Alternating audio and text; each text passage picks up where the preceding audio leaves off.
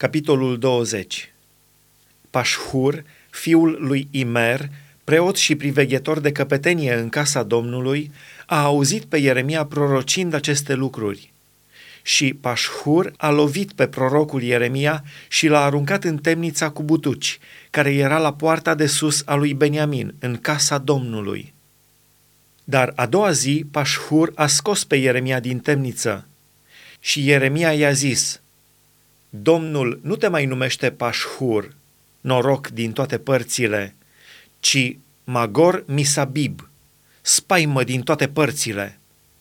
Căci așa vorbește Domnul, iată, te voi face de groază, pe tine și pe toți prietenii tăi. Ei vor cădea uciși de sabia vrăjmașilor lor și ochii tăi vor vedea lucrul acesta.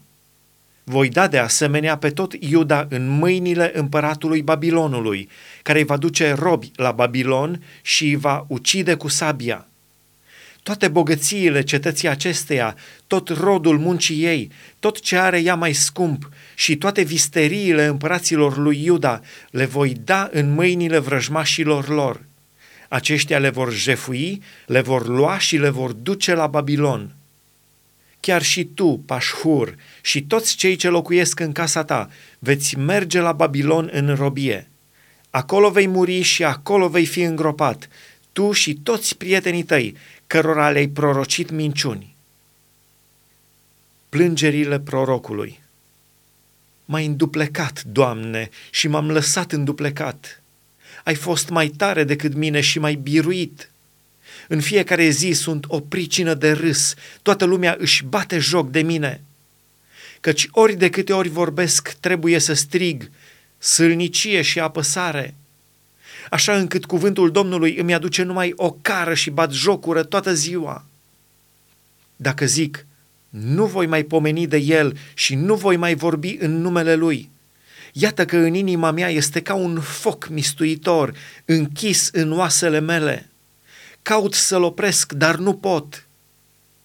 Căci aud vorbele rele ale multora, spaima care domnește împrejur. Învinuiți-l, strigă ei, haidem să-l învinuim. Toți cei ce trăiau în pace cu mine pândesc să vadă dacă mă clatin și zic, poate că se va lăsa prins, vom pune mâna pe el și ne vom răzbuna pe el. Dar Domnul este cu mine ca un viteaz puternic. De aceea, prigonitorii mei se vor poticni și nu vor birui.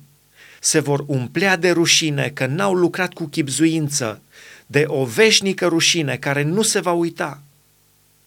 Și acum, Doamne, Dumnezeul oștirilor, care încerci pe cel neprihănit, care pătrunzi rărunchii și inimile, fă să văd răzbunarea ta împotriva lor, căci ție îmi încredințez pricina. Cântați Domnului, lăudați pe Domnul, căci El izbăvește sufletul celui nenorocit din mâna celor răi. Blestemată să fie ziua când m-am născut, ziua în care m-a născut mama să nu fie binecuvântată. Blestemat să fie omul care a adus vestea aceasta tatălui meu, ți s-a născut un copil de parte bărbătească și l-a umplut de bucurie cu ea. Omul acela să ajungă ca cetățile pe care le-a nimicit Domnul fără milă, să audă gemete dimineața și strigăte de război la amiază. De ce n-am fost omorât în pântecele mamei ca să-mi fi fost ea mormântul meu? De ce n-a rămas ea veșnic însărcinată cu mine? Pentru ce am ieșit din pântecele mamei ca să văd numai suferință și durere și să-mi isprăvesc zilele în rușine?'